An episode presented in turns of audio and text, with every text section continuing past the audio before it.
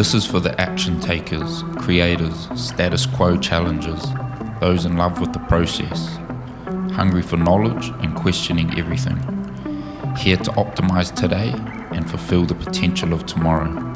Why? Because it's in our nature. Welcome to the Puresport Project with your hosts, Grayson Hart and James Dollar.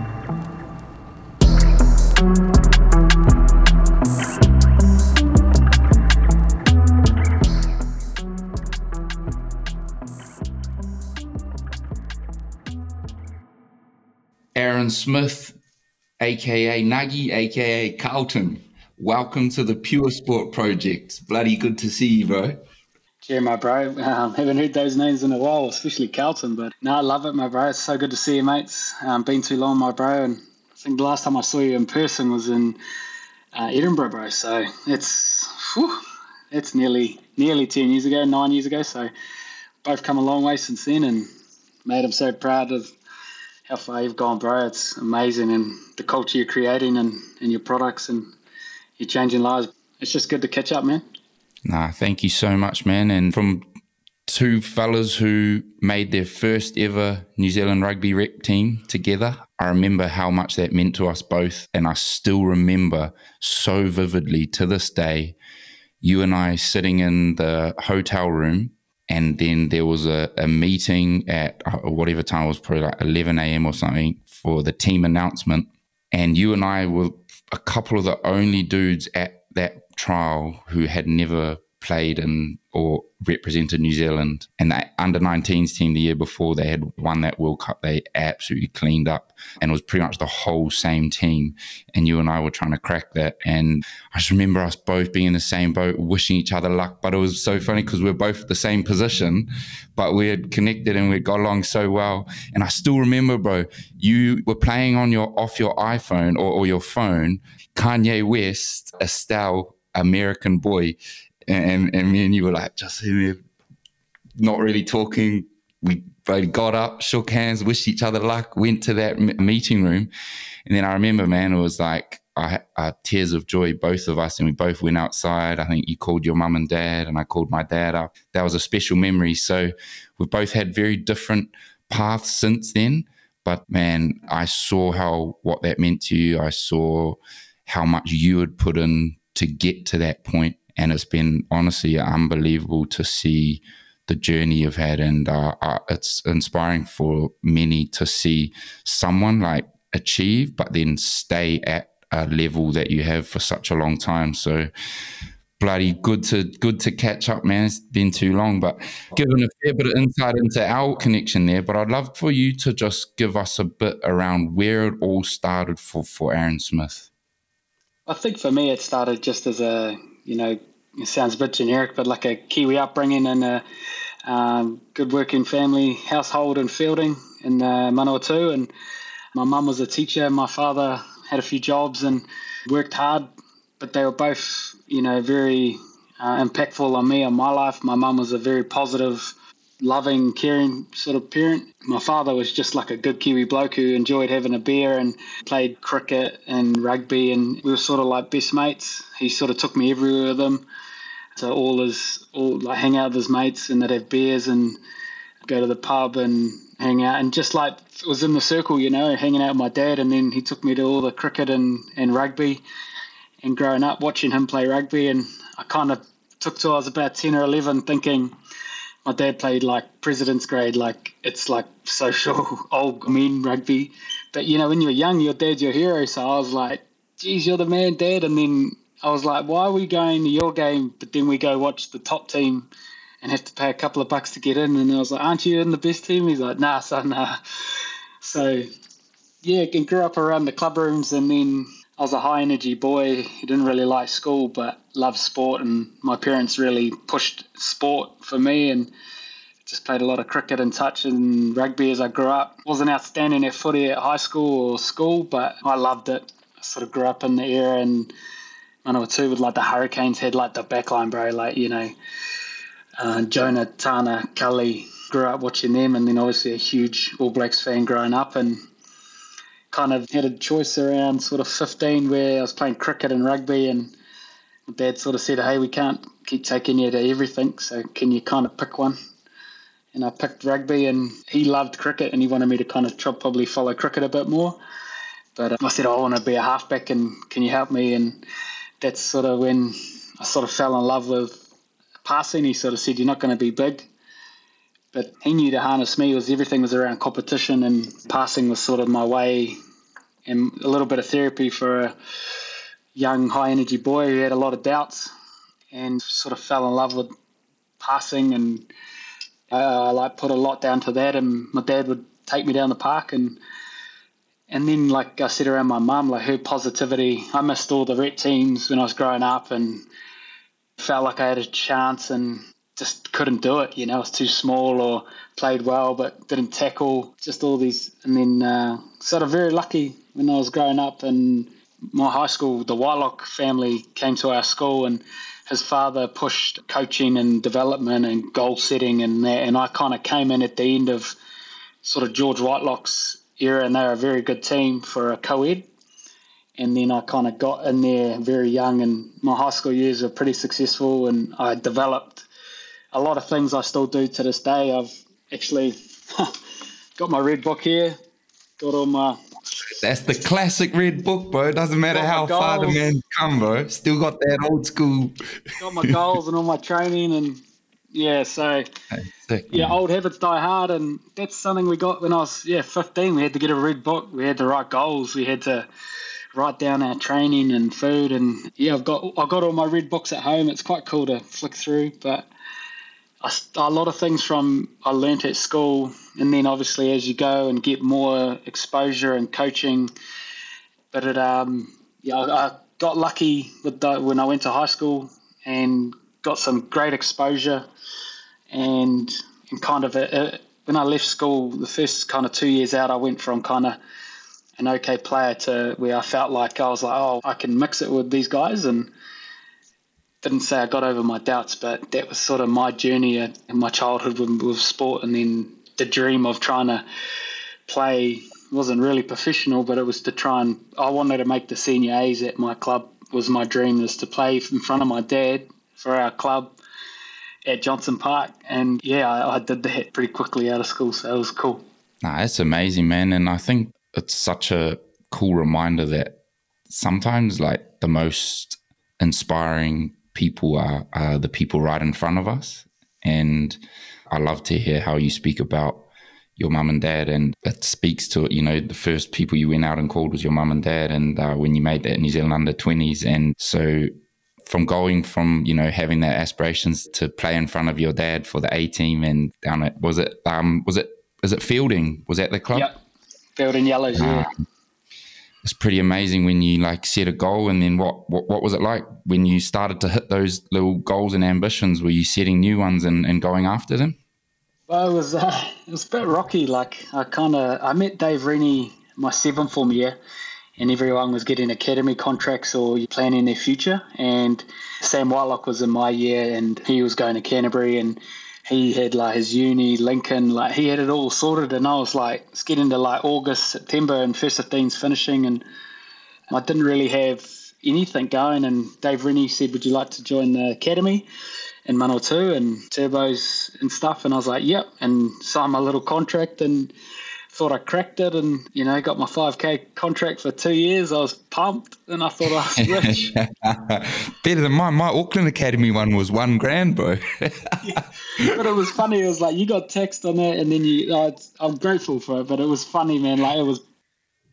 It was just the opportunity, wasn't it? Yeah, yeah. And I was very lucky though. Like there's a, a, a whole lot of us homegrown boys who, like Aaron Cruden, Kurt Baker, Andre Taylor, who hung around, and we really were just training and going hard. And you know, my goals were to make NZ19s, and that was the first real eye opener for me, first year out of school. And I remember going up to the trials, and they had this ranking board, and I was like fourth and fifth for everything, like speed, fitness, skin folds, bench press, squat, like all of them, and like. I knew I should have seen it as a marker in the sand, but it was like pretty clear and obvious, and I could play all right. I played all right in the trials, but I was like physically way off, and yeah, so that yeah I didn't make that team. So like you said with our twenties team, did the take our bags to the room. If you don't make the team, please grab your bags, get on the bus. So why I was so happy when I made twenties was I went through that that year, and like I said, like when I got home from that camp, I was like crying with my dad and my mum, like I'm sick of this. I'm just gonna play club rugby and work, you know. And but then I, my dad said, "Well, you're still young. Give it a crack and stick at it and set some new goals." And that was a real turning point for me. Was I want to make NZ20s the next year, and then that process of going to my trainer and saying, "Hey, I need to drop some skin folds." Like I wasn't big, but I was a little chubby Maori boy, and uh, I remember my skinnies were playing up. They weren't like yours, boy. Oh, Superman, I used to call you. uh, you were always edge your top off.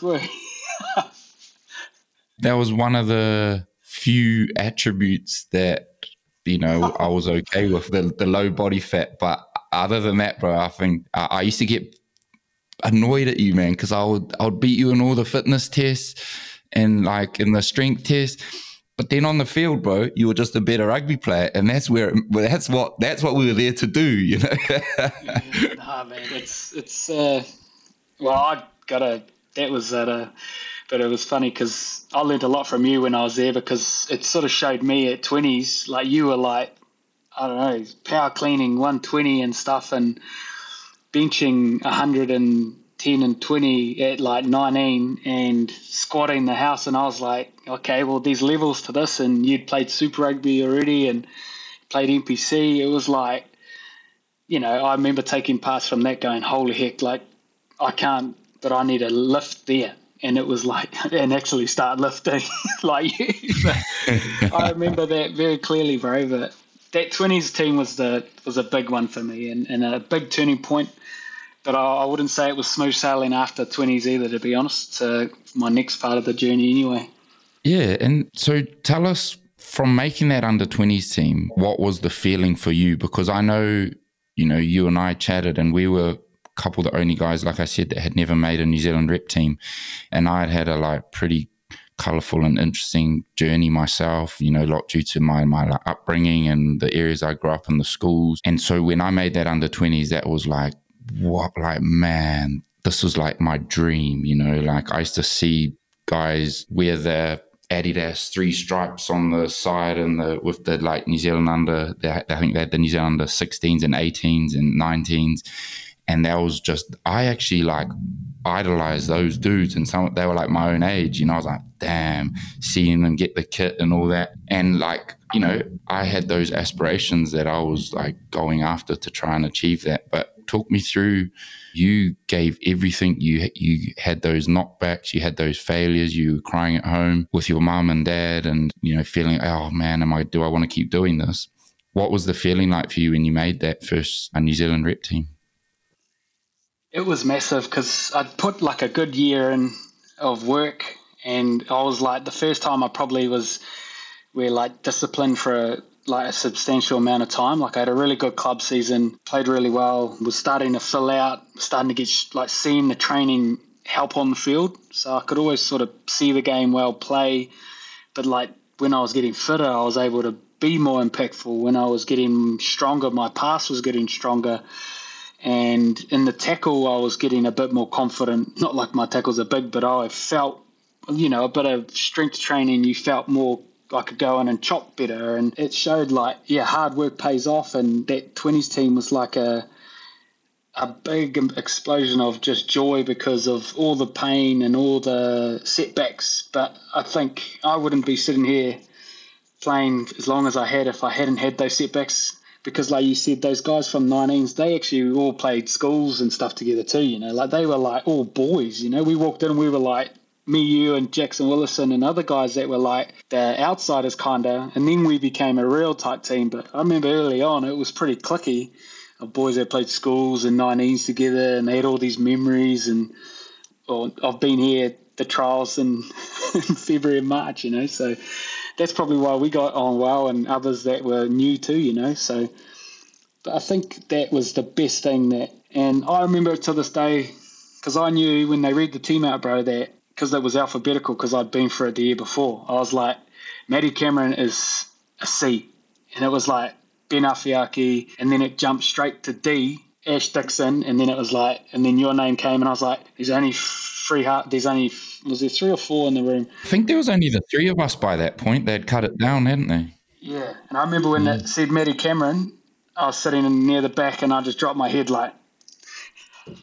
I was sitting there just yeah. like, because I'm Smith. I'm like second to last. It was like Aaron Smith, Sam Waller. It was like that's those, but that's those like don't want to like probably just that little glimmer of like wait, just wait. I was just sitting there and I was like boom, and then it was like yeah, and it was like Ben Afeaki, and it skipped C, and it went Ash Dixon, and I was like. I was like, oh man, and yeah. and that was so awkward because I remember, so I remembered instantly like how the joy, but I remembered watching the boys get up, and I watched Matty. He was front of me to the left, get up and walk out, and I was like, that was me last year. So don't be.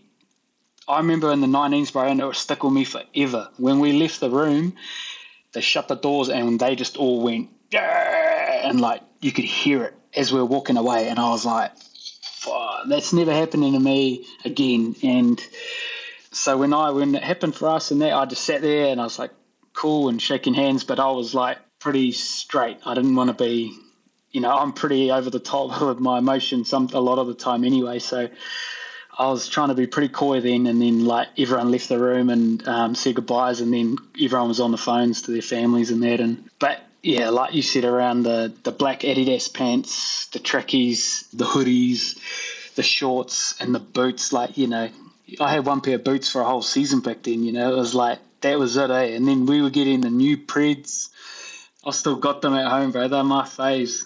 And then uh, they need to bring those ones just, back. Hey, they were the classics. Bro, they bro. are mean, and they had the tongue thing. It was oh yeah, but it was that whole World Cup for me. It was like a it was like a dream come true, and like to go to Wales, you know, to play really well like we did, and I got a real love affair with the like Millennium and all that when I play in the All Blacks, but it's only only because of that six weeks we spent in Cardiff that was like amazing, you know. Nah, that was an unbelievable experience. I don't think we could have asked for a better place to go because the Welsh love their rugby and they they they have a, such a like love for the All Blacks and New Zealand rugby. And so they welcomed us amazingly, didn't they? And for a couple dudes, you and I, who was the first time ever with that fern on our chest and just being like so buzzing to be there, I don't think we could have asked for a better place to go. I mean, we got billeted out for a evening or a day with a family, remember, for, for with a Welsh family, and I'm still in touch with that family to this day, man. And they're really amazing. It's so cool. And when I moved over to this side of the world and to play for Edinburgh and then Glasgow Warriors, we play against the Welsh clubs, so like Cardiff Blues, where we played a lot of our pool games at the Cardiff Blue Cardiff Arms Park, didn't we? Like Argentina, Tonga, Ireland, I think, and yeah, man, like so special occasions at any time I'd go back there. And so I know what you mean in terms of how that, that holds that special place. And I still remember we won that final and like, um, we bloody tore it up, didn't we, against England that day? There was like, I remember we went, we, we all went to the supermarket the morning of the final and we because there was no there was no alcohol we went and we were obviously very strict and we were all like fully brought in, no drinking the whole time. And we're like, man, but like if we win, we want to have a bottle of champagne. So the boys had gone and bought bottles, had them in our bag. I remember Reens was not happy when we were like, he's like, where did you get those? We are like, no, I don't know. We just had them. I don't know. Someone gave it to us. but yeah, I think that was led by old Luke Braid, wasn't it? The man yeah, was feeling like, Brady. he was like, oh, I'm going to go get champagne. I still remember looking over uh, Renz when they started pulling that out the bag. I was like, holy shit. But I think he, he sort of was like, oh, whatever. Yeah, those are the days. But I remember my dad, he had cancer at that point, and my uncle had paid for my dad to come over to watch us play. And I still remember hugging him in the final uh, after the final in that stand at the Osprey Stadium, Swansea. And then I remember any time I'd go play there, because I played there about seven or eight times over my time with uh, Edinburgh and Glasgow. And I always look up at that spot in the stand where I hugged my dad because he passed away probably six months or so after that. But yes, it was an amazing experience, man. And, and, and one thing, you know, that stands out to me with your journey is there was a lot of, you were never the, the star player from a young age. Like you're obviously an amazingly talented rugby player, but as you said there in your own words, you were small.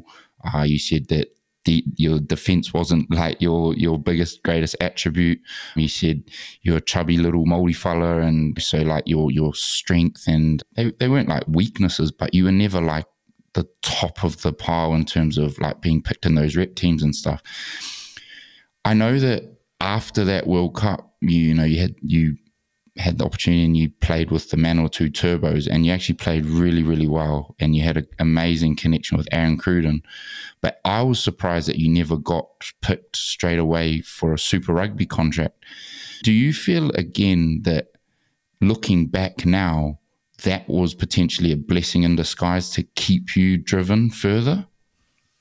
Yeah, I think that was the. It was still the era of uh, saying like yourself a bigger halfback they were still projecting with young talent. It was like a 90 kg halfback kind of can make tackles, jackal, run through tackles kind of thing. And when they ran, and my game wasn't like that. Mine is a is a I'm a wee player. I'm about getting the team around the park, building connections with my ball runners who are good. That how do you like it? And sort of my strength was always about putting people into space instead of putting myself into space.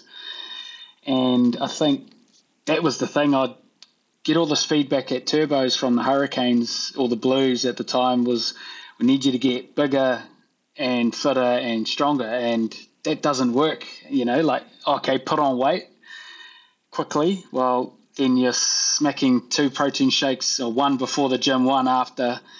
You're probably not eating real clean, and then my attitude wasn't like training like I got off. I'll be honest, I got off twenties and I thought I was the man. I was like, oh, I've cracked it. I'm in twenties. I'm gonna walk into a wider squad contract next. All my other teammates have, if not Super Rugby deals. Like our twenties team, like a lot of guys made Super Rugby. Everyone made it. The Mitre Ten Cup. It was like, yeah. And then it, I made the turbos. Played all right. We didn't win much my first year and second year, but you know, oh, yeah, my young talent are still talking about me, saying, yeah, yeah, got a bright future, but it's like at a professional level, like Super Rugby, I was way off. Like my times and stuff. And when it came down to like that third position, it was like, nah, you're like the Hawke's Bay. Chris Eden was like fit, big, strong, and our games probably matched up similar and in the sense of like who's the better upside? Well, the more physically ready guy. And I was like a finesse halfback. I I play different. I'm play fast, but at the time I probably didn't play like as fast as I do now. I'd play like that for spurts and then I'd have a bit of a break because I had no cardio capacity then, you know. And yeah, missed the Hurricanes wider squad in 2009, which gutted me. And then I got a hernia at the in my rep season that year, and then rehab from that. And then in oh, 2008, after 20s, I broke my leg. Worked hard to get back from that, and I was like, I was still pretty cautious on it. And then 2009, I got a hernia uh, at the end of the Mitre 10. And I had two years of injuries that put me out pretty much all off season where you would probably build as a young guy your game. And then in 2010, I got back, but then I sort of was like, I'm going to just try get as fit as I can and play my game. And hey, maybe my opportunity is actually not in New Zealand, it's somewhere else. If I can just play good enough rugby NPC, can I get over to England or France or just someone see that, hey, I could impact like this? And that was my thinking. So I got as fit as I could. I kept my weight around 80 to 81, try to build my strength up and built my fitness cardio was big then so I, MAS running was the thing and I just did heaps of it and then it kind of transferred to oh well look at this we can actually play at speed with a player like this and it kind of was how I sort of shaped my game and then I got a but that was the big one for me was I couldn't tell these guys I'm not going to be able to play the way I can at 85 kgs like I'm better at this weight I know I need to work on my tackling which was a big talking point as well.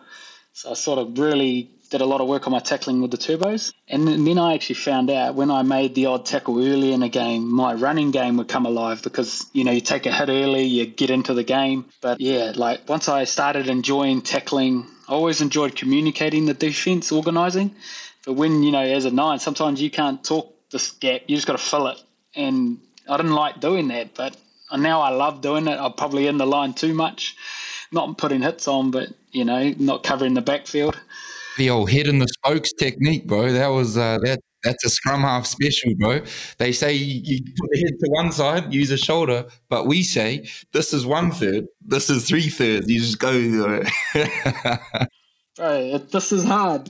this hits shins and quads, and that they go down. Yeah to the young kids at home, we don't we don't recommend this yeah, this tackling technique. But when they're yeah. really big, just get in there and be, tri- get trip up, trip them up. Yeah, dive at their ankles real late, so it's too late for them to move, and then they'll flip over. It's easy.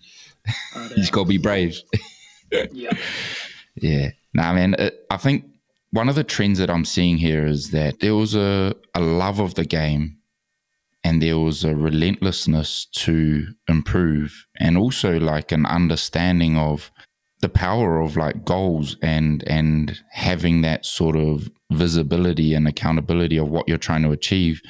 And and I think an awareness of what work ons you know things that weren't yet your strengths that you could develop into strengths. And and that was one of the things I I noticed as your career went on. I just saw the fitness levels that you had were unbelievable, man. You know, like I when you were playing Super Rugby regularly, and that that is an unbelievably fast pace, man. I remember when I made my Super Rugby debut at Eden Park, and I was I think I was 19, and again, a bit like you, I was like thought I was the man. I was like, fuck yeah, I've made it, bro. I remember running to a ruck, and I'd only been on the field. I'd got on with like 20 to go or something. And I'd been on the field for like five minutes and the game had just gone non-stop. And I was running from a wide ruck to a wide ruck. And it was like the seventh or eighth phase, five minutes in, bro. And tears was coming down my eye. I was running. I was like, because I, I, you know how essential it was for us nines to just be at the ruck and get the ball away. That was it. It was like, get the ball away. And I just remember how, yeah, man, that was intense. So I, I remember seeing you because I know it was something that you had identified and you were working on, you were developing, but I, I, I there must have come a point where you, you got to an understanding of what you needed to do to be at that that level. Was that was that something that had unfolded for you? Yeah, I think there was a clear, obvious moment for me, and it was I'd gone down to the Highlanders in 2011. I was Jimmy's backup. I beat out Sparky and John Romans in for the second position. So I was Jimmy's backup. But I remember training all year. Oh yeah, and I was watching Jimmy, and I was like, okay, this is our best halfback in the country. Okay, this is what he does. And I was thinking, oh, there's some things I do that are better than him. Okay, well, but there's some things he does that he's very good at that I can't do. So, and then I started. I actually stopped comparing myself to players and trying to be players. It was a clear moment. I was like, I'm gonna. What is I wrote down what is like my game in a nutshell. And it was like pace. So that's like I'm not the best at fitness tests, but in a game I can get to a ruck quicker than anyone. Well, I try to. And I can chase in in the game, and when I'm competing, I'm fitter than my scores say. And I've got way better at fitness tests, but I still won't win them. I can tell you that as a fact, bro, because I I beat you in all those fitness tests, yeah, and you are exactly. always way quicker at, to the right. So it, it's it's about the game, man. It's not the stats. It's what happens on the field. Yeah, and that's where I think like the all these young guys are coming through, and they're all gifted. They smash Broncos. They do all these things, but rugby's played between the lines. It ain't played in a gym. It ain't played on a running to cones. It's played.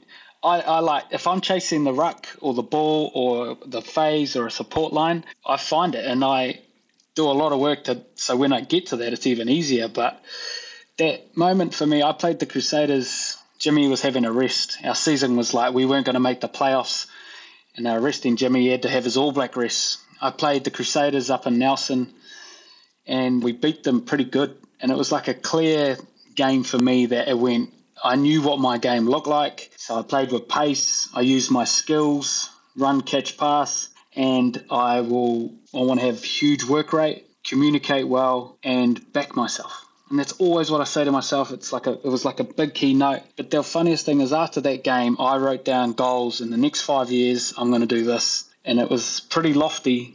But I remember I did it within two, and that was the scariest thing. But I was like so like this is how I play. This is my dream. And if it doesn't happen, well, I'd read a lot of books and talk to a few people, but that dream could happen in 10 years and yay but if you don't put it out there if you don't have the if you write real lane goals i want to start three games or i want to but i put these goals and it was clear it's like the next year I was like i want to be the starting halfback for the highlanders depending where that was jimmy was still coming back i want to make the new zealand Maoris and i want to make the all blacks and yeah it was just like crazy and come 2012 you know i did that and it was like now i need to set my goals again and what is what does this look like? And it's always been, yeah, like people, my mum always said to me, dream big. And like you hear a lot of people talk about like like lofty goals and that, but like you know, and numbers drive me, like the amount of games, and I knew what ticked.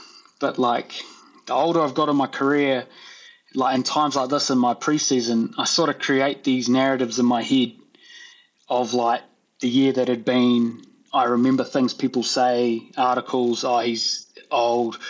Oh, he doesn't run the ball. Oh, you know, he can't do the same at the Highlanders as he does at the All Blacks. I create these narratives in my head and then I use them as fuel.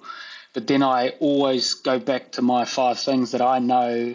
This is when I'm at my best, I'm nailing my five things. And the first three are the key for me is my pace, my skill set, and my competitiveness. And they are like the, the big three for me. And the last two always are in the in game. But that's it for me is being fit and fast or just what I call sharp. So I'm moving the rucks, passing, looking, scanning on the way, execute, pass, run, what's the move, what's the situation in the game, nailing my skill set, and then compete for everything. So that's why I go psycho and ballistic when we win a penalty because I am moment to moment. I'm celebrating, gutted if we miss a moment. But yeah, just that's the best. All the hard work you do Monday to Friday is to play the game, and that's what I love the most. And but I think that goal setting and you need to create narratives in your head to drive you. And mine are sometimes negative, and the negative ones are always the positive ones. But it's some slights aren't ones that people would go, "Well, that's not that big a deal," but to you. To me, it is, and like that's fuel, and then that narrative around how I want to be remembered and you know I was always available to play. I was always always turned up. Like people talk about how the All Blacks turn up to Super Rugby and they use the first few months to cruise. I always sort of prided myself on like I sort of kicked in the gear off the bat, like started well, and then you build into your campaign, not like use the campaign to get ready for the All Blacks. I wanted to be a Highlander that I showed up and they're like, "Oh, you got you had a good Christmas break and extra." Nah, I've been doing the mahi check this out. Yeah, let's get to training. I'll show you. I have not missed a beat. While you guys have been training for eight weeks, I've been I've been doing the same, but just not here. And I always prided myself on that. And the more I got in the Highlanders and the longer with the leadership stuff and the more games you play, you get experience and then you try things and you add things to your red book, your mindset. Like I just love preparing for a game I love preparing for campaigns or seasons because it's the ultimate test is it's not even the games, it's the preparation, it's the the discipline, it's the sacrifice and you know, as a rugby player, like people we have a great life. We get paid very well, we travel the world, but people don't see like we miss birthday parties, weddings, and for me, I'm a father of two now. I'm uh, like this year or like the 2022, I was gone from like July till December. So the burden my wife has for four months of being a solo mum. Like, and the hard thing is during Super Rugby too, to be honest, bro, is they're a solo parent too. We're like, you're sort of like in your own little world. And, and as much as I want to be like, oh, when I come home, I leave work and at home, I don't.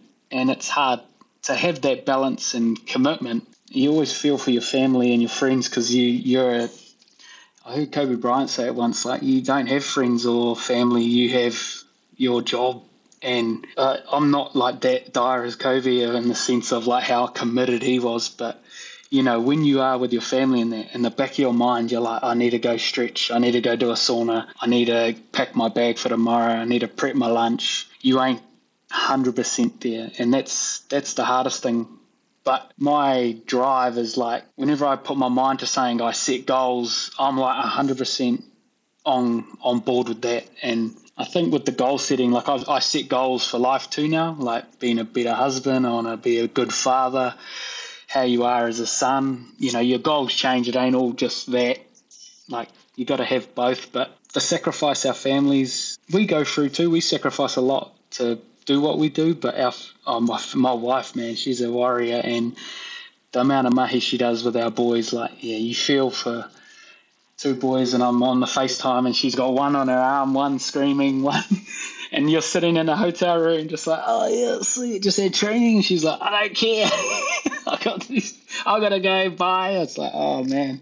Nah, man, but but I think what stands out to me and, and what I hope, and I'm sure a lot of people are hearing here, is that there's a gratitude within you for what is available to you. And through that gratitude, I feel this is my little in philosophical interpretation right now of Aaron Smith is there's been that underdog who had dreams and believed he could do it. And he had these amazing parents that taught him the meaning of, you know, hard work, like your dad talking to you about your rugby and your passing and your mum saying dream big. So there was there was an, an understanding in you that you could achieve amazing things. But there was knockbacks along the way where you weren't the best, you didn't make the teams, and so that you always held on to this there was a dream and an opportunity and a belief, but there, there's this underdog. And I feel the combination of that too has created like a powerful mindset. And it's almost the love and nurture and what was instilled in you around hard work and, and goals and belief, but also the tribulations that life's throwing at you. Because not many people stay at the level that you've been at, performing at the level you are performing at, and like getting better and better in any like it's, it's a minute percent of the population that perform at that level, and I think those are the a couple key bits that I'm taking away, and I, I think it's amazing that you're able that you, you've got the awareness that you can reflect on those things and i'm grateful that we're able to talk about it together because a big part of Puresport and my own personal journey is learning about you know the mindset and understanding of who we really are and what we're really all about. For you to sit on this podcast and share with from the heart absolute gratitude for your wife and how she cares for your boys while you're away doing you know putting in an amazing opportunity and like you know the bright lights of being an all black and an international rugby player. And the first thing you're talking about is the, the grind that your your wife's putting in. So I think it's cool to get an insight into the mindset. And I think I don't know, you might not it's probably a part of this underdog mentality that you've got, but I don't think you maybe realize and, and, and I'm sure you'll look back on one day, but there is a special mindset that you've got that not many people have because not even there's few All Black greats that have been able to perform absolutely as consistently as you. And I think a lot of people can learn from that. And, and then one thing I wanted to go into from that is they say there's a 10,000 hour rule. And I, am not saying it's like exact 10,000 hour, but, but they have this concept that they say it takes 10,000 hours to refine and like really hone a skill. And and the skill that stands out for me, and I'm sure for most others, is like your passing is unbelievable. And I look back when we were in the under 20s together, and we had Andrew Strawbridge, who was our coach, and he was like hard on us, man, with our co- our passing and our technique. And I just remember in training and stuff, you and I, we, we'd be doing the reps and whipping away passes, and we'd want it to get like bang on the money. And it was funny, like I think we shared we, we shared a love for passing. Like it's kind of a weird thing, but like we actually just loved whipping out like a nice tight spiral and getting it right Bang. on the money. And, and it's I feel it's only a feeling that a scrum half that loves it knows. And we would be, I remember you and I would run back from our rep and we'd like high five each other. It's pretty crack up now thinking about it. But like, fuck yeah, bro. Because you and I both shared it. But but the reason I want to ask you about that 10,000 hour thing is one of the things I'm learning about it is there's a real difference with 10,000 hours of like feeling like you're grinding and slogging to 10,000 hours of of doing something that yeah like you're working hard or, or it might be challenging but you love it you're immersed in it. How important do you feel that element is to you as a rugby player? And being able to hold on to that love because i still see as you play that love and that passion for the game so how important has that been for you yeah look, i think i've done I've, I've heard the, I've read a few books around the 10,000 hours and that, and when they talk about how like how long it takes to trace and like in outliers, they talk about it a bit. The book and bounce and other ones, I, I, I looked at it for me, and it was like when I was 15 to like 18, I probably covered. I did a lot of passing, and I got like got a lot of coaching, sort of sixth form as well. So when I was like 16, and like I sort of covered maybe 4,000 hours before I left school, I reckon, like 4,000 good just repping.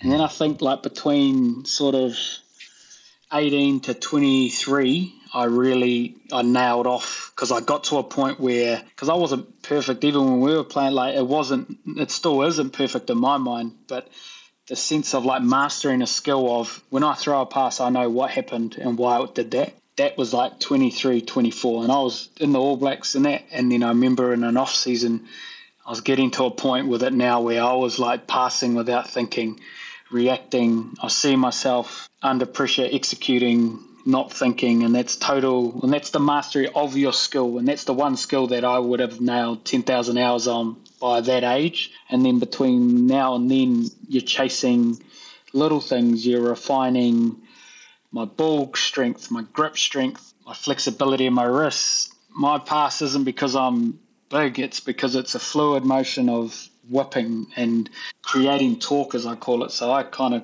tweak my wrist hard as I come through, and then I like rip both thumbs. And my left hand, I chainsaw hard, but that's my pass. It still comes out on the 45 like all good, it doesn't dip but that was the big one for me. And just having the coaching along the way, like Yogi Van Ewan, Mick the Kick, I met him when I was seven form, and he showed me more drills about creating more torque. And then, yeah, like coming across you, you had a. Uh, took something from you around your right leg would be really close, and your shin bone would be near the ball on the angle.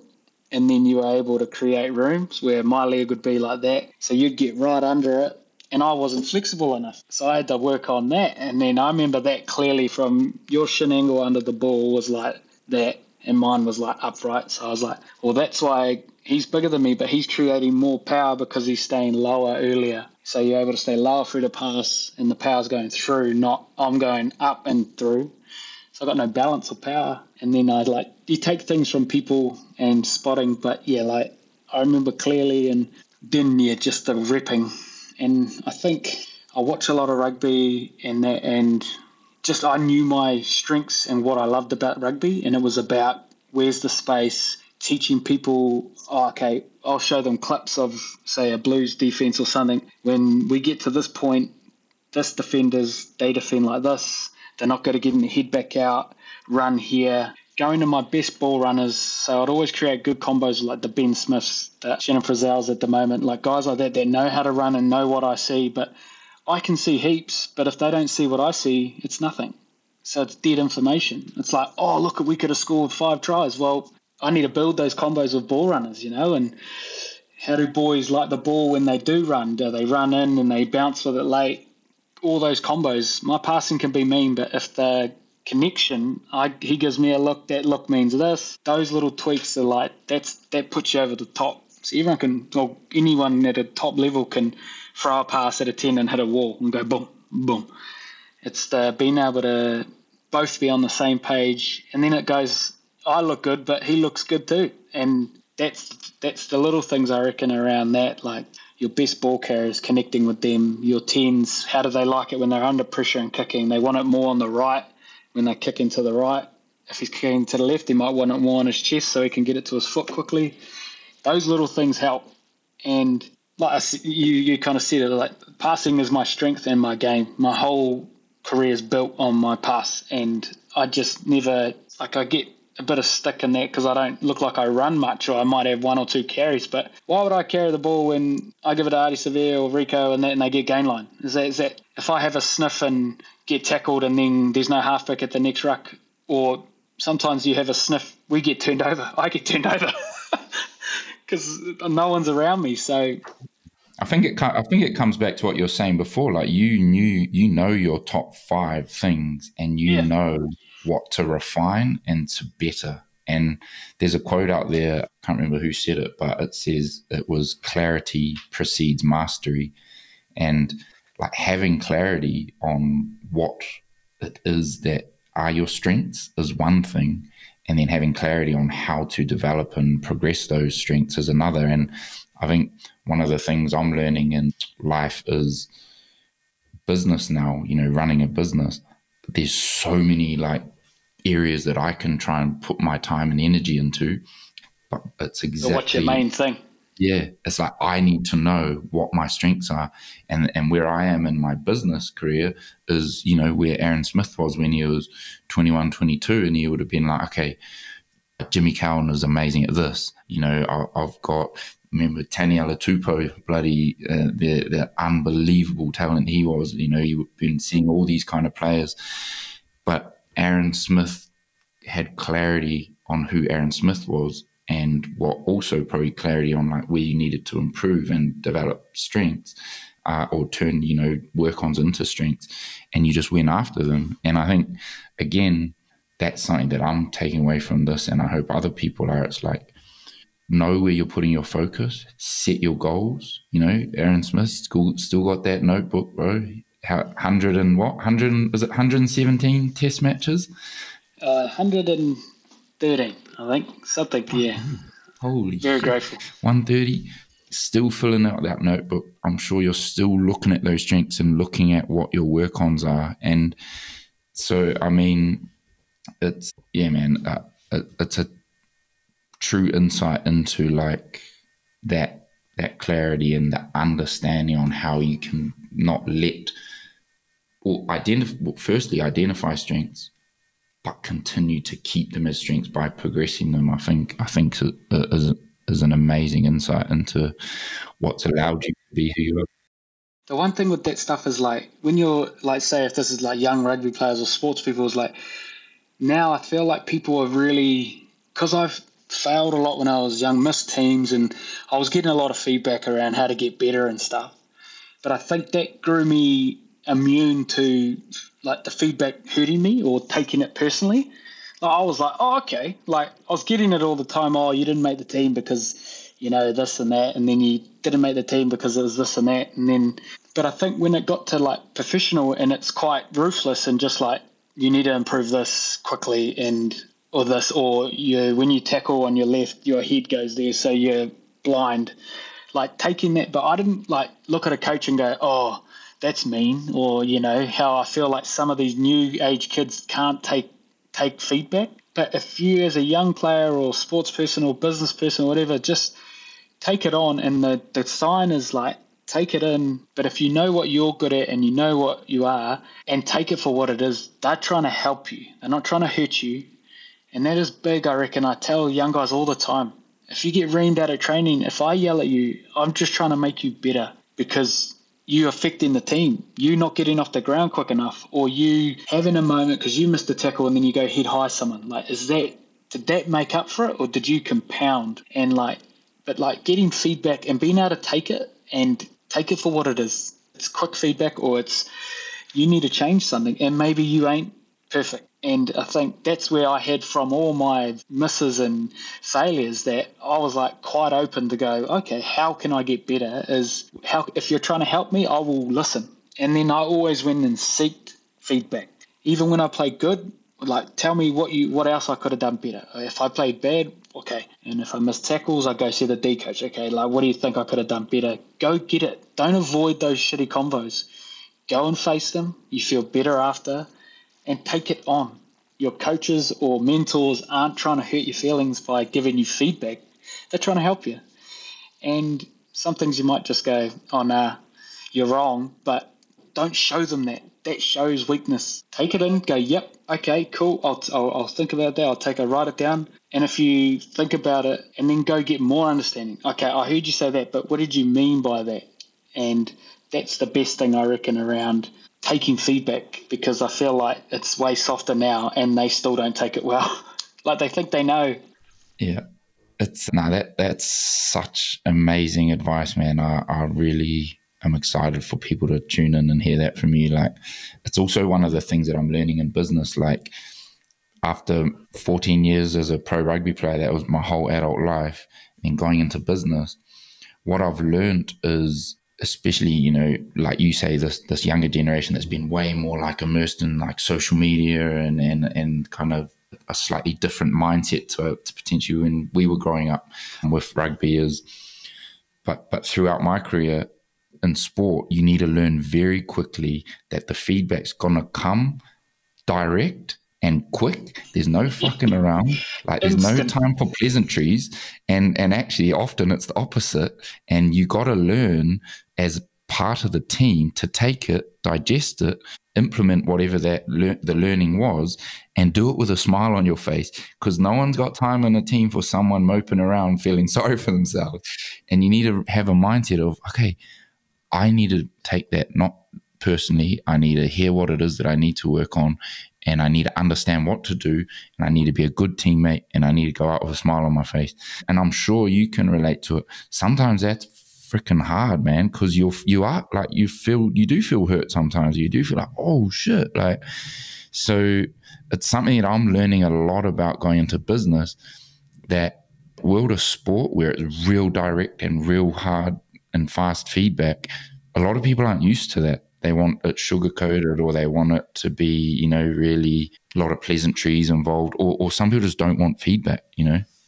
I think so, with that, um, like the and the resilience, I think is our young generation and like the resilience factor. Like I don't think they the diversity is not as hard. Like the parenting's not as tough. You know, it's a little bit more sugar coated for sure. And, and and I'm a father, and I'm definitely trying to be more hard, but it's hard to be hard on your kids. I, I get it.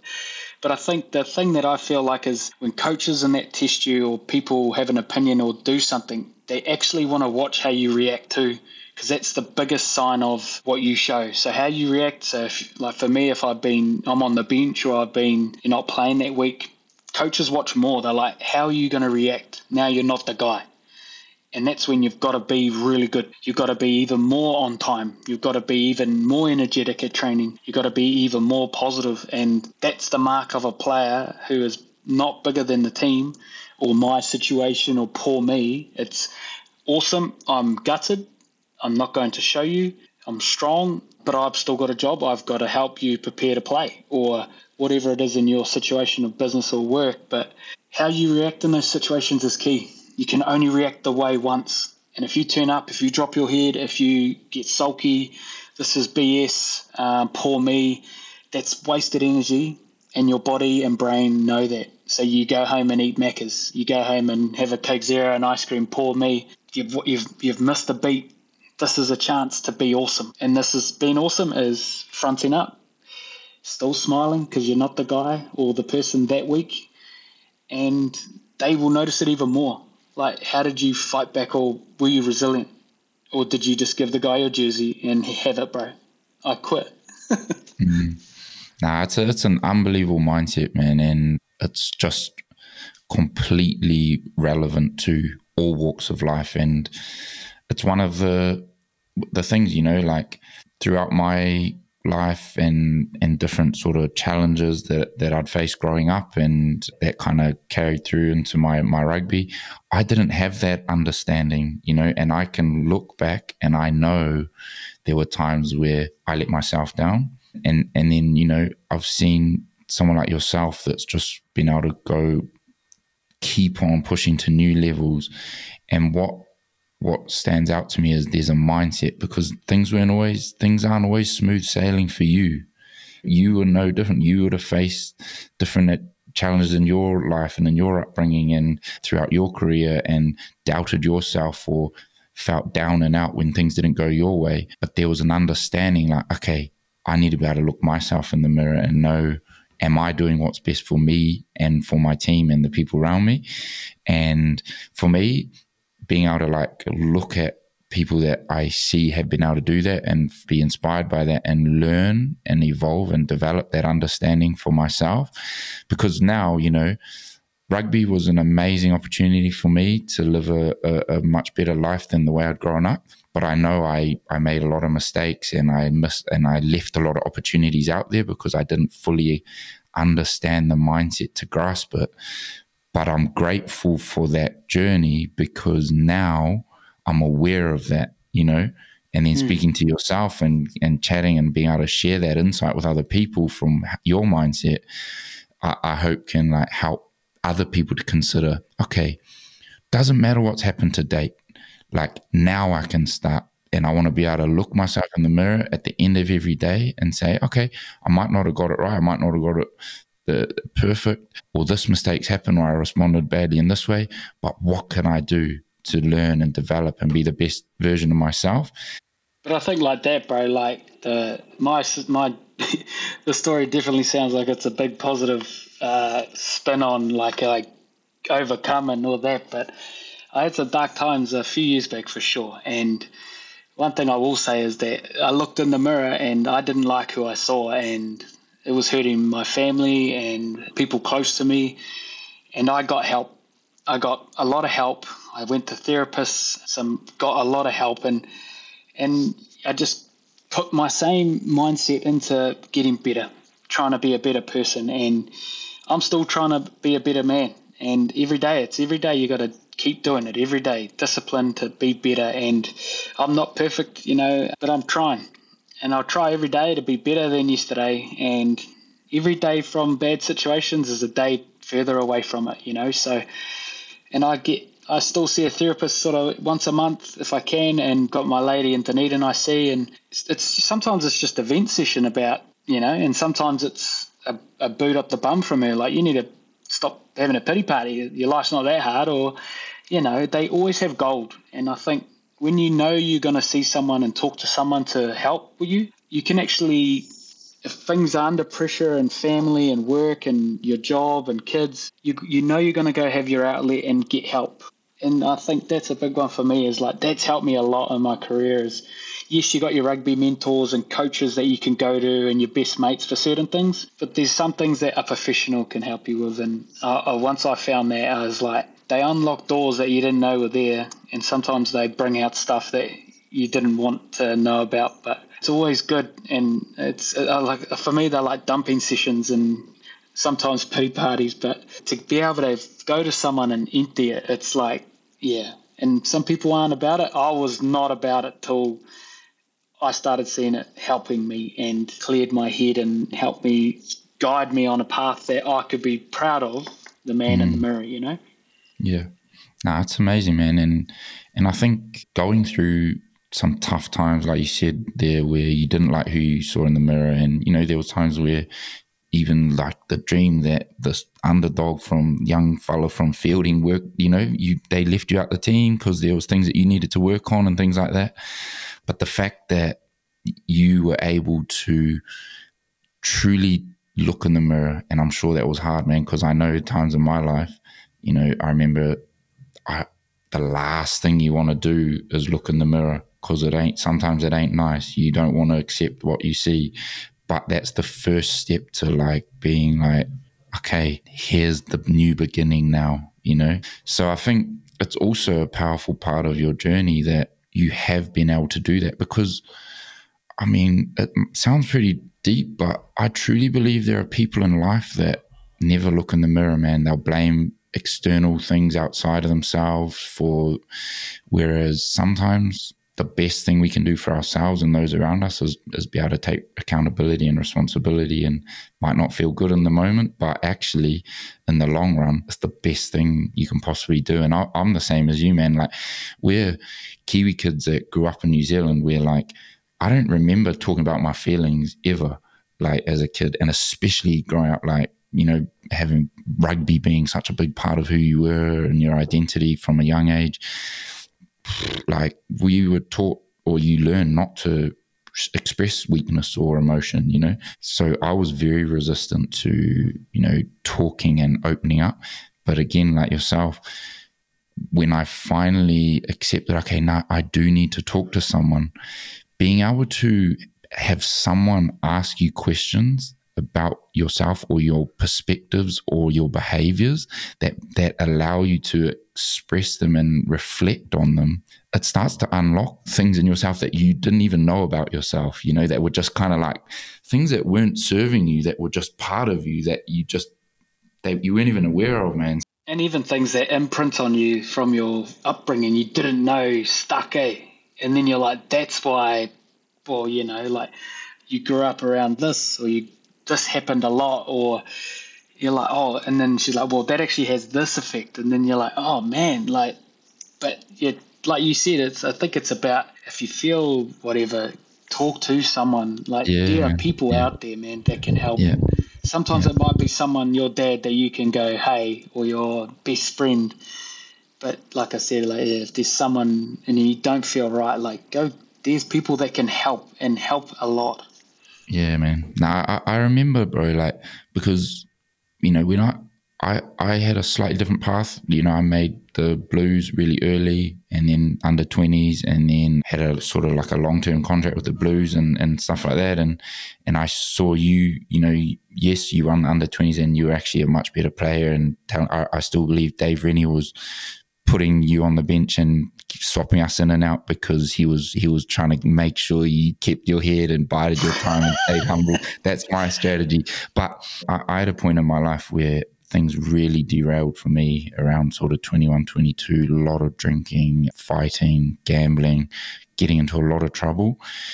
And it wasn't until I had this moment, man, because I was denying it. I remember my brother would come to me and be like, Bro, you're ruining this amazing opportunity you've worked so hard for. What are you doing? You're in it. Come on, man. You're acting like an idiot. And I'd be like, Nah, nah, nah. Deny, deny, deny. And I knew in my heart, you know, I knew in my heart I was suppressing like feelings and heartache from losing my dad and, and all this stuff. But I'd never wanted to face it. And I remember I, I finally accepted I need help and I got the help. And it was the best thing that ever happened to me, man. And I could look back on all those challenges that I faced, the trouble that I got into, the heartache, losing my contract, all of that. And I look back at it with gratitude because it allowed me to have a new perspective on life. And I actually remember, bro, I'm not sure if you remember, but there was a point where, you know, you were going through a real tough time. And I was like, man, I know Aaron He's a fucking good dude. He got a good heart. I know what it's like to get bogged down in clutter and not not know what to do and how to deal with it. And then you may like maybe the way to solve that feeling of down is to go drink or and then you make bad decisions and then you end up hurting people around you. And I remember you and for you it must have been even worse because you're an all black and you're you're in the newspaper and it was like and I remember reaching out and I was like, bro, I've been through some shit, man. Like, if you want to talk or if I can give you advice or if I can put you in touch with this person. And I just remember, you know, like you, you responded, you were grateful and appreciative. And, but I think you had been and put in touch with some people, some therapists and stuff. And man, I, I, I just hope that there are people out there that, that, because everyone at certain points in life goes through different challenges, man. And it's not, it doesn't define you, you know, and I, and I, and I think it's so amazing. You'd be surprised, like you, I was at the top of the world in my mind, and like you know, and then your public enemy number one. The people who care showed up, and I remember your message, and like I text you back and said, "Bro, thank you," but I was the one lucky thing was with I was able to get the best help possible in New Zealand, you know. So yeah, it's and that's the thing, and oh man, like your journey and like I said to you off here before was I'm so proud of where you are now, bro. Like, bro, you're like changing the game, and you know, man, it's it's crazy, and man, Uffy for that, bro. It's like inspiring in the sense of what you're doing over there, and you're creating a movement, bro, and you're helping people, and bro, it's mean. So, like, you know, 2008, about June, we were rocking in the changing room, celebrating with champagne. bro, like nah, what a journey, bro. But I was just like, bro, like yeah, beyond, and then you know, uh, I hope to. Uh, I'll be in England one time, and we could catch up. And if you're back, you can meet my kids and stuff. But man, you're like, yeah, I'm proud of you too, bro. Like I listen to your podcast with other people and Jimmy Maher, and you know, I I remember you telling me about your upbringing in Auckland pre twenties, and like you tell me we were working in that, and like you know how you're doing, you were pretty tough and doing some pretty pretty heavy stuff, and I was like, bro, it's mean. And then you know to see listen to your journey on other ones, I was like, mate, like from what I see and, and how hard you work and the guy I know you are, yeah, it's it's so cool to see, bro, as well. So this isn't just all about me, but I just wanted to make sure that they all know you're a special man and bro, keep going. Like, man, just bro, you're already killing it anyway. So, nah, man, means a lot, bro, and uh, still, like I said, very different paths from 2008 when we first connected. But shit, man, how long's that? That's that's 14, nearly 15 years. That's crazy, bro. But uh, very different paths. But, more greys now, nigga. Yeah, bro. but you lucky you got that fresh fade still looking good. Uh, hard heifer too. Nah, I, I think I think if there's there's one thing I'm taking away from here, you know, that I, I hope other people can pick up from you is no matter how good you are like you're never the finished article and taking pride in that process. I love that you got that red notebook there, that you're still filling out your goals. They say that writing something down and looking at it makes it so much more tangible. It's like they say when you say you get a new pair of shoes or a new car, you know, you start spotting it everywhere. The brain works the same way when you write down your goals and you have them, you have clarity on them because you start to live it you don't just think of it as an outcome you want to get to, you live the values of that achievement now. And I and I know seeing where you've what you've achieved and, and how you've gone about it, uh, you and speaking to you and getting those insights today. But I think with the goal setting too, Grayson, it's like at the start you write them, you're like, this is bullshit. this yeah. is dreaming. Yeah. And then and then because you've wrote it down and time goes each day away, you know the you don't even need to look at the first page because you know what's on it. But then you still look at oh yeah, but then it's like start things start clicking in your head and then it changes because it's like, is it possible? Oh, if I keep doing this, this that could happen. If if if I do my part, we might win that. Or we it's it's so powerful and to think you can just dream your goals up in your head. Well, it's not gonna happen, but like you've got to have you know, and and understand you're not going to have good days either. Like some days you're going to go, I want to rip the book up, but I take my red book with me everywhere. Like I'm on the road at the moment, and in TV series and podcasts and things, there's gold nuggets everywhere. Some things hit with people different, and some don't. And I write notes down. Something I saw at the gym that was like, oh, that's a good movement. When I did fitness today, that might help that. Or there's gold nuggets everywhere and write them down because for me, if I write something down, it goes in here. But if I type it into my iPad, it doesn't work. And I remember having an average year at rugby, and that was the first year I went to an iPad, and nothing kind of stuck. And then I went, no, I've got to go back to my red box, and and yeah, so it's the power of what is it, the secret positive thinking. If putting it out there into the universe, it comes back to you. Well, it's so powerful. No, man, that, that creating it as, as something tangible and that is clear in your mind allows your mind to to bring it to life, you know. And man, no matter how much you succeed or how good you are, Aaron Smith's an example. Always keep your notebook and write it down, bro. There you go, man. If there's only one thing people take from this, but I'm gonna I'm gonna wrap it up, bro, with some quick fire questions. All right, and so I've got a few questions here. You ready to go, bro? On the on hey, the old quick me. fire. All right. Best player of all time. Dan Carter. Dan Carter. I like like um, I'll, I'll give you a bit of like like McCaw and that, but I think like in pure talent of a rugby player, like Dan Carter was like this is this of uh, the most gifted player I've played with in tackle, run, pass, kick, high pressure situations. Like I, it's it's you could flip a coin with them too, but for me, it's yeah, Dan. Yeah, you obviously play with Dan Carter a lot. I, I had the opportunity one time, man, and I and I will never forget it. So after our under twenties World Cup, I got invited to All Blacks training camp, and I got to play in a practice game for uh, for All Blacks versus New Zealand Barbarians and Dan Carter. So I got to play for forty. Was that before the World Cup? Uh, yeah, it was. It was before they were heading away on a tour. It was at Waitakere Stadium, and I think it was only because like what one of the Jimmy Cowan or someone was in like a final, so they weren't available. Uh, so they needed me to fill in, and so I didn't played care. for the All Blacks before me, no, Oh, whoa. unofficial, unofficial, bro. Unofficial practice game. Hey, it, bro, Oh. it counts. You passed to Yeah. Dan Carter. That's what's up. One nil, bro. Don't matter what happened after that. Don't worry, I was the first. You, that's it. Hey, Right, yeah, but- yeah. the thing that I was um, the most amazed about was he was he was very he was actually really quiet, but when he spoke, it was just so clear. Like there wasn't noise. It was just yeah, bro. Like or you know, like whatever the call was, it was like yep. And because he commanded such respect and he had such a cool, like calm demeanor, he could say something would just cut through all the noise. And it was like the easiest, clearest communication I'd ever had from a 10, but it was so minimal, bro.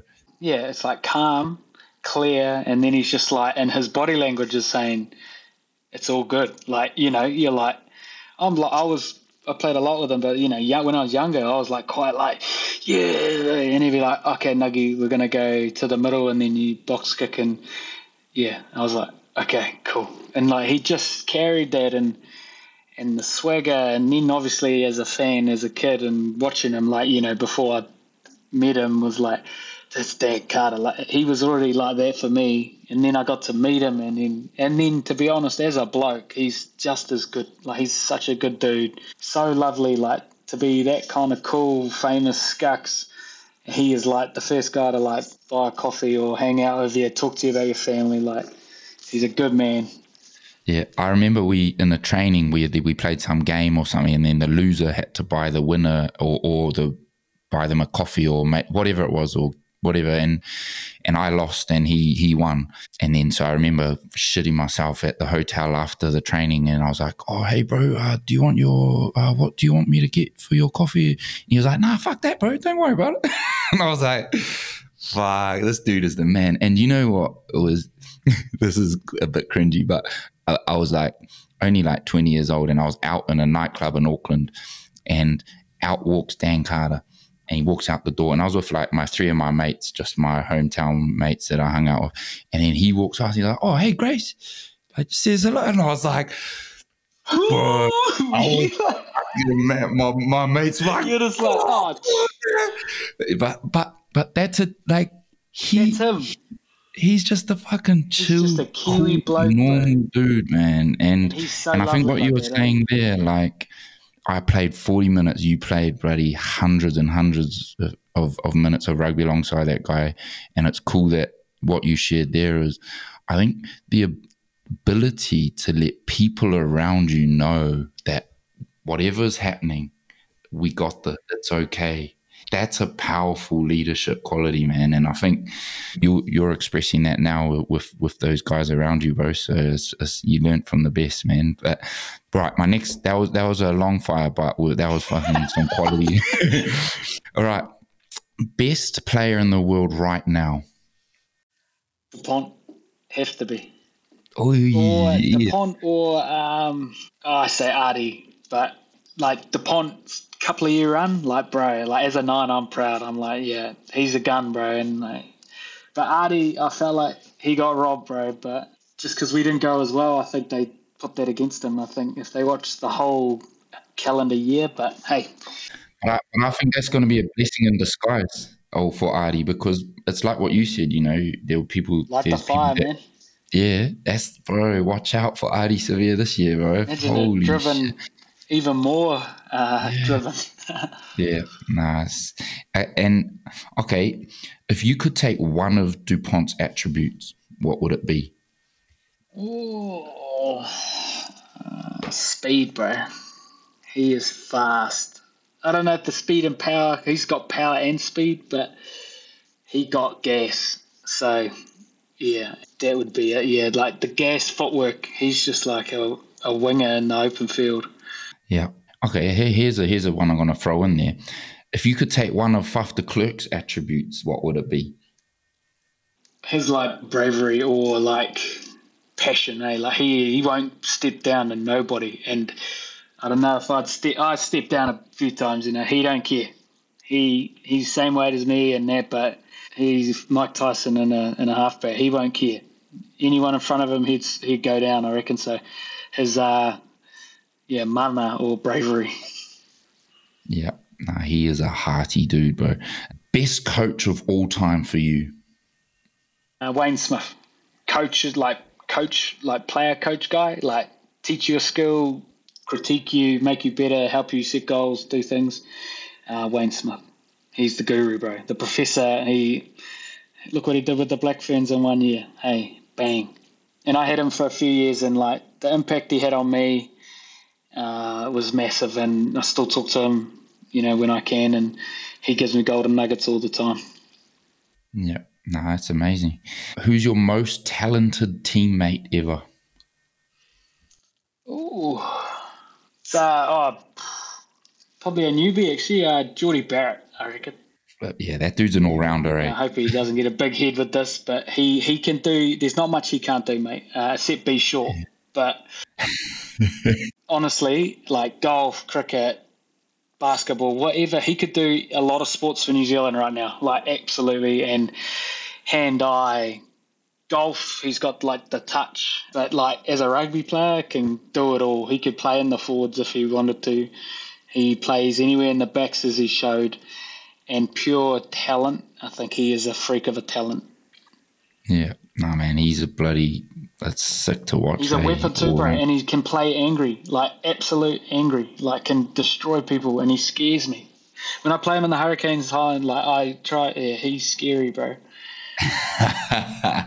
bro, and he's still got so Don't much. Don't get a nickname, go. the grub, for nothing. He is a grub. He is physical, and he he's trying to run through you or hit hit his shoulder through your ribs when he tackles. Like he is, yeah. You, you make sure you know where he is. Yeah, he's an all, he's got uh, he's he's an all rounder, isn't he? Most annoying teammate you've you've ever had. Oh, I'll go Izzy Dagg. I roomed with him a couple times, and he stole my clothes and like all my training socks and stuff he could fit, and shit everywhere. And I love Izzy, but when you were his roomie, it was like, yeah, it was like living in a bloody yeah. Dorm room, just shit everywhere. I'm quite like meticulous in that, and his his side of the room was just like PlayStation set up, Coke Zeros, chips everywhere. Yeah, Dagger, he's a lovely guy though, man, Izzy Dagg is uh, he was a funny, and he was always a bit of a joker too, so he cracked me up. But yeah.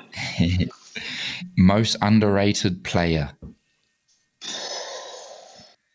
throughout your career, whether it's a teammate or someone you played against? Richard Buckman. For a couple of years there for the Highlanders, he I know we have Ma'a Nonu in that, but like he could do it all tackle, jackal, pass, fast. Bit unorthodox, but he was an outstanding rugby player, man. Like trusted him with any like in the year we won it, he was like one of our best players by far and just an unsung hero, gifted. And I, I would put him in any team I had. Like he is so good yeah, like Richard Buckman, and he didn't get his paid dues paid. Yeah, he was a bloody joy to watch, bro. Because because you just look at him and you would think that nothing special is going to happen, and he could do some unbelievable oh, stuff. Eh? Unbelievable, man. Yes. All right. What is your favorite Puresport product? It's the joint balm. I love using it on my my left patella. So my left patella is my uh, stepping leg when I do step and my plant leg when I kick. So it gives me a bit of grief. And then uh, I used it on my, I tore my groin last year too, so I was using it on my groin. So it's a amazing product and it's my favourite. There you go, keeping uh, Aaron Smith young and uh, out there on the field. 2023, bro, is an is a massive year. Uh, what an exciting time for you, bro. Third World Cup, right? And I know your focus is going to be completely all in on that. I mean, this podcast today shows the type of mentality you have that you you live for each play at a time, bro. Let alone uh, season at a time. But what is next for you, bro? It's been an unbelievable journey. You're the most capped scrum half of all time. You have deservedly been named one of the greatest scrum halves of all time. I mean, bro, that is unbelievable, man. Like, I, and and and I know people from this journey, uh, this conversation, you know, your aspiration at the beginning was to show your dad that you could play for the A team for Feilding Rugby Club. You've gone on to be be noted as one of the greatest scrum halves of all time. What is next for you, bro, beyond 2023 after you bring home that World Cup? Well, firstly, my, my goal is to play well for the Highlanders to be selected for my third World Cup. So that's what true that true that see that's the mentality vision. right there nothing's a given i ain't giving any hot take on i'm already in the team or not i like i want to get back start for the highlanders but um yeah definitely this is my last year in new zealand so looking to take my family overseas and get an experience. And i think it's going to be great for us when the news comes out or when it breaks. And it's hard to um, commit like this for so long. And it's time to, you know, I like one more year, I can do that hard out easily, but to keep doing the super, to keep trying to be an All Black, it's hard. And it costs. And now I've got kids and I've got my body feels great, but you know, it, near the end of years, it feels it and it's starting to, and and then your mental capacity to want to keep doing that I think you've got to know when to kind of get off. And I feel like no matter what happens this year, you know, it's my time to kind of move on and, and let and and enjoy and try something else, but also give my family the time they need a bit too and still be able to do what I do and that's the goal. And I know I can't be the best version of me if I'm not able to prepare and be 100% like I commit now one more year I can do that and commit and sacrifice, but it's getting to that point like it, it costs a lot and a lot of energy, and you know you just don't want to pl- play past a point where they're like, oh, you used to be good. I don't want to be mm-hmm. like that. I want to be like, yeah, oh, I went out on my own terms. I didn't get deselected or something. Like I went out when I was ready, and hopefully it's, uh, yeah, what my red book says. Yeah, bro, that trusty red book has been an absolute essential. But nah, man, I just want to say from me, from the connection we had 2008, seeing what it's meant for you, how hard you've worked, the relentless uh, application to 1% better, never resting on, bro, some people might get 10 caps, 50 caps, 100 caps and think, fuck yeah, for you, like even the way you answer that question, nothing's a given. You're always grateful. You're always trying to better yourself. You've overcome personal adversity, professional adversity. I'm so grateful for having the connection with you, seeing your journey. And I know the New Zealand, the people of New Zealand are, are grateful for being able to see you and the passion and that application you bring to the All Blacks jersey and what that's inspired in many people. And I'm excited for your next phase, bro. But most of all, I'm excited to see you in the last dance, bro, 23 in, in, New Zealand soil. And thank you so much, bro, for for being on this podcast and just being open and sharing your journey. Appreciate it, man. Nah, you're the man, bro. Thank you so much for this opportunity to talk and hopefully help. But most importantly, you know, like our journey and friendship from winning a World Cup together in the black jersey, G. Like, no one can take that away from us some people may not care, but to me and you, that was to that point, that was my biggest highlight of my career. And that was the start of something special, bro. That was the start of something, and I think it was something that showed both of us that actually, whoa, we are capable. Like we can achieve something that we thought was way over here, out of the picture, yeah. You know, so it might be it might be a blip on your what you've achieved now, obviously, it still it means was, a lot for him. It was it was the start of something, you know. So it's become a long way, 14 years. But nah, I'm, I'm appreciate you coming on, bro, and we will uh, we'll, we'll catch up very soon. Thank you, my boy. Peace. Thanks, brother.